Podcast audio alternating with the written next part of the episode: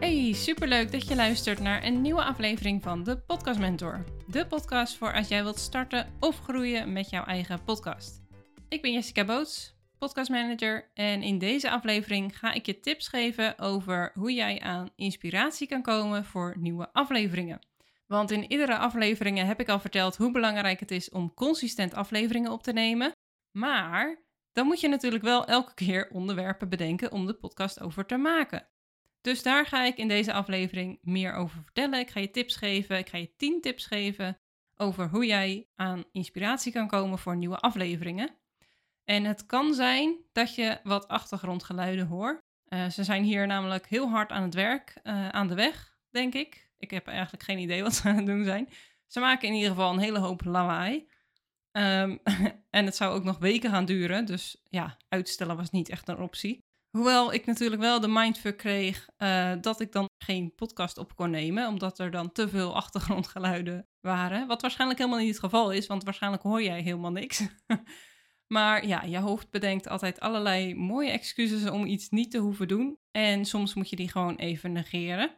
Dat zul jij misschien ook wel herkennen als je wilt beginnen met een podcast of als je een podcast hebt. Dan zul je dat ongetwijfeld wel herkennen en sowieso waarschijnlijk in je business Um, maar goed, ik dwaal een beetje af. Daar ga ik een andere aflevering uh, dieper op in. In deze aflevering ga ik je tips geven over hoe je aan inspiratie kan komen voor nieuwe afleveringen. Nou, laten we beginnen. Tip nummer 1 is: kijk eens tussen je DM's of je e-mails of nou ja, op een andere plek. Waar krijg jij vaak vragen over?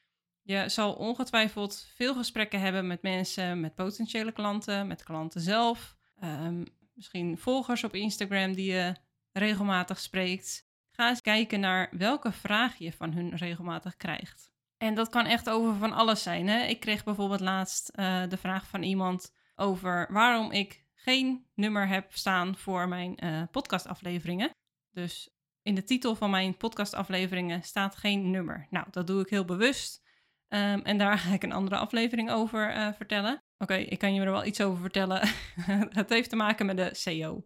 Want hoe meer jouw woorden naar links staan, hoe beter je gevonden wordt. Want Google heeft niks aan de nummering of een hashtag met een nummer of zelfs een hele zin met uh, nou ja, de podcast mentor aflevering nummer 1 en dan pas begint het. Ja, dan word je er gewoon niet op gevonden. Dan word je niet gevonden op de titel van je afleveringen. En dat is wel wat je wil. Nou goed, um, dat even over uh, de nummering. Mijn tip is: doe het niet. Begin gewoon met, je, uh, met de titel, want dan word je beter gevonden. Oké, nou dat was tip nummer 1. Kijk eens tussen je DM's of je e-mails. Welke vragen krijg je regelmatig en waar kan je antwoord op geven in een podcastaflevering? Oké, dan tip nummer 2 zijn je klanten. Wat komt er vaak terug in de gesprekken die je hebt met je klanten? Waar help je ze mee? Welke vragen hebben ze? Uh, welke successen hebben je klanten behaald die je kan delen?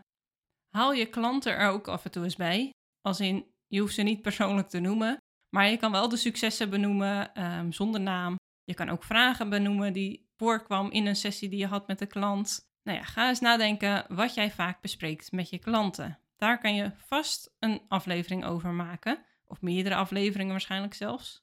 En dat is natuurlijk ook super interessant voor jouw luisteraars, want als zij klant bij jou zouden willen worden, dan is het natuurlijk ook super interessant om te horen hoe jij met bepaalde vragen omgaat. En dat vind ik altijd zo mooi aan de podcast van um, Michael Pilarczyk van Leef je mooiste leven. Die heeft ook afleveringen waarin hij echt een vraag beantwoordt van iemand die is gesteld. En dan hoor je wel gelijk hoe hij omgaat met dat soort vragen. Dus hoe beantwoordt hij de vragen? En dat vind ik wel mooi, want ja, potentiële klanten willen waarschijnlijk wel weten hoe jij met mensen omgaat en hoe je dus vragen beantwoordt. Of hoe je omgaat met een vraag. Oké, dan tip nummer drie. Wat heb jij zelf de afgelopen tijd meegemaakt? Uh, waar liep jij tegenaan? En waar heb je een oplossing op gevonden? Waar jij je luisteraars mee kan helpen? Dus als jij bijvoorbeeld uh, business coach bent, dan zijn er ongetwijfeld dingen waar jij zelf ook tegenaan loopt. Of waarvan je weet dat je er tegenaan liep een tijdje geleden. Nou, wat zijn dan dingen die jou daarbij hebben geholpen? Wat was voor jou de oplossing voor dat probleem? En wat kan je luisteraar dus helpen bij dat probleem? En op die manier deel je ook echt een persoonlijk verhaal natuurlijk. Maar help je je luisteraar ook tegelijk. Dus dat is natuurlijk ook een hele mooie combinatie. Om ook gelijk echt aan die no-like-trust factor te werken. Oké, nou, dan hebben we tip nummer vier. Ga in gesprek met iemand voor je podcast. Dus uh, doe een interview met iemand.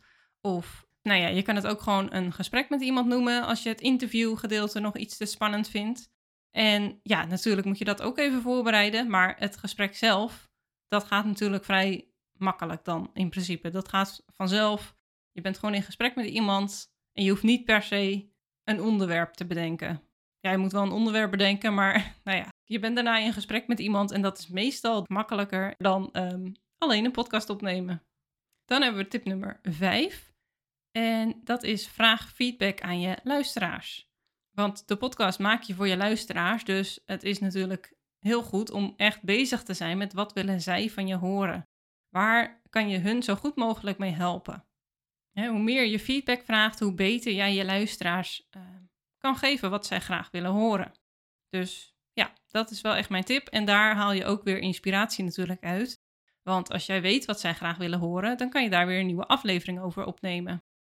En daar sluit tip nummer 6 wel op aan. En dat is weet wat er speelt bij jouw luisteraars. Of bij je volgers op Instagram. Uh, want hoe beter je weet wat er bij je luisteraars speelt en waar zij tegenaan lopen, hoe beter jij daarop kan inspelen. En dat kan je natuurlijk ook heel veel inspiratie geven uh, in het opnemen van een podcast, als je precies weet waar zij tegenaan lopen. En ik had bijvoorbeeld laatst een heel mooi gesprek met iemand waarvan ik wist dat zij mijn podcast luisterde, want dat vertelde ze. En toen ben ik echt in gesprek met haar gegaan van, joh, wat zou je nou graag willen horen in mijn podcast? Waar zou ik jou nou echt mee kunnen helpen? En dat was echt een heel mooi gesprek, want zij gaf aan waar zij tegenaan liep in het maken van een podcast. En toen heb ik haar gelijk tips daarvoor gegeven, zodat we elkaar echt konden helpen. Zij kon mij helpen met ehm, inspiratie voor mijn podcast. En ik kon haar ook gelijk helpen met datgene waar zij tegenaan liep. En daar kan ik natuurlijk ook wel weer gelijk een podcast over opnemen. Maar omdat dat wel een tijdje duurt voordat ik die ga opnemen, vond ik het wel heel mooi om haar daar gelijk bij te kunnen helpen. En op die manier kan je ook weer echt een band opbouwen met uh, nou, je volgers en je luisteraars. En wordt het ook steeds makkelijker om onderwerpen te bedenken voor je podcast. Oké, dan hebben we tip nummer 7 en dat is zet een poll in je Instagram stories. Of vraag in een post of een reel uh, waar mensen graag een aflevering over zouden willen horen. En nou ja, dat sluit eigenlijk wel aan op de voorgaande tips. Dat je echt heel erg bezig mag zijn met wat willen mensen van jou horen? Waar zitten mensen op te wachten? dan hoef je het niet allemaal zelf te bedenken waar je afleveringen over gaat opnemen. En je geeft je luisteraars wat ze willen.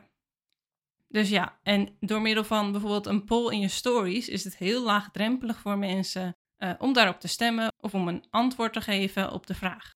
Nou, dan hebben we tip nummer 8 en dat is hou een lijstje bij met onderwerpen die jij interessant zou vinden voor een aflevering. Dus dat kan hè, van uh, voorgaande tips zijn als mensen je een, uh, een voorbeeld geven waar zij graag een aflevering over zouden willen horen.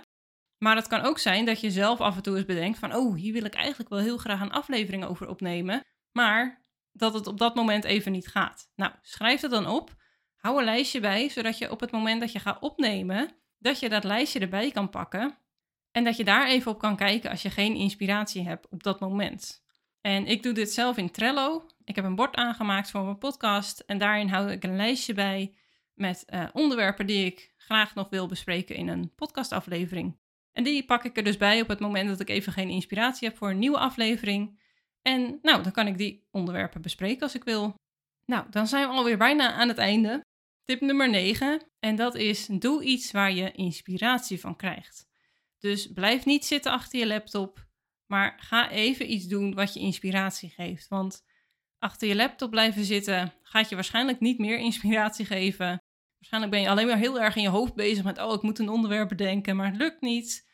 Ga even achter die laptop vandaan, ga even naar buiten, ga even wandelen, uh, ga even mediteren. Wat voor jou werkt. Het kan ook zijn dat je even een podcast wil luisteren, uh, een boek wil lezen.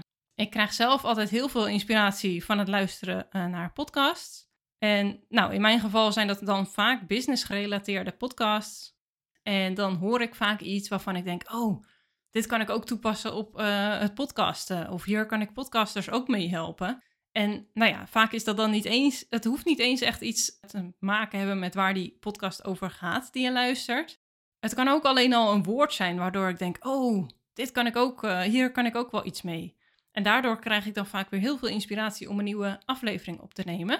Maar goed, datzelfde kan natuurlijk als je uh, van boeken lezen houdt. Dat je een boek gaat lezen en dat je daar je inspiratie uithaalt. Dus ga even achter de laptop vandaan of achter je telefoon vandaan. Leg het allemaal even weg. Ga iets doen waar jij inspiratie van krijgt. En dan zijn we alweer bij tip nummer 10. En heel eerlijk, ik had niet verwacht dat ik deze tip zou geven. Ik heb het een tijd lang uh, genegeerd en ontweken, maar je kan ChatGPT gebruiken. Ik heb het net even uitgeprobeerd en ik ben positief onder de indruk. Als in, nee, ik sta er niet achter dat je door ChatGPT een uh, blog laat schrijven of dat je je hele podcast daaruit gaat halen. Want ja, het is en blijft een robot en er zit helemaal geen persoonlijkheid in. En ja, dat werkt natuurlijk niet als je uh, een podcast gaat maken, dat je dat gaat oplezen. Of uh, een blog gaat maken en dat er in je, in je blog zet. Nee, dat zou ik dus echt niet doen. Maar het kan dus wel helpen om aan inspiratie te komen. Ik heb het net dus even uitgetest. En je kan dus zoeken op podcastonderwerpen over en dan het woord erachter wat voor jou van toepassing is. Ik heb het dus even uitgeprobeerd met, uh, nou, met meerdere. Maar ik kan je hier wel even een voorbeeldje geven over onderwerpen voor een podcast over systemisch werk. Want meerdere van mijn klanten doen systemisch werk. Dus nou, dat onderwerp kwam even bij mij op. Oké, nou, dan hebben we dus 10 tips. Ik ga, er even, ik ga er even een aantal voorlezen. Ik zal ze niet alle 10 doen. Oké, dan beginnen we met nummer 1. Wat is systemisch werk? Een aflevering waarin de basisprincipes van systemisch werk worden uitgelegd, inclusief de geschiedenis en filosofie ervan. Oké, dan is nummer 2. Verschillende methoden van systemisch werk. Bespreek de verschillende methoden van systemisch werk, zoals familieopstellingen, organisatieopstellingen en individuele opstellingen. Nummer 3 is systemisch werk in de praktijk. Bespreek verschillende case studies van systemisch werk die je hebt uitgevoerd of die je bent tegengekomen.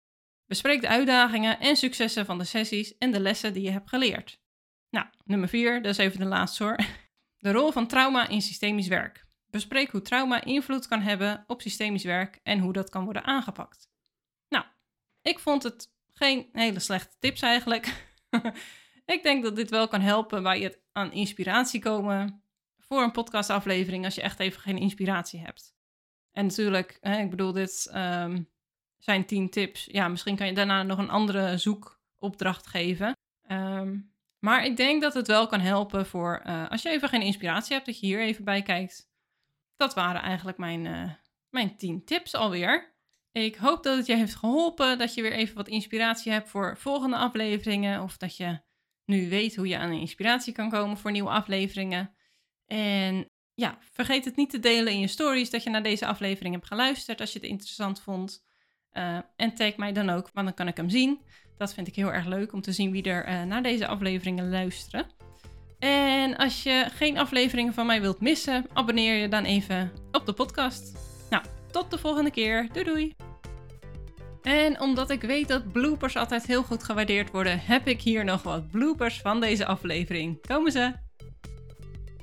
Um, maar goed, hetzelfde. Uh, want in ieder want in iedere aflevering. Dan hebben we tip nummer. Of vraag in. En dat is: hou een lijstje bij. Business gerelateerde. Oké, dat waren ze voor deze aflevering. Doei doei!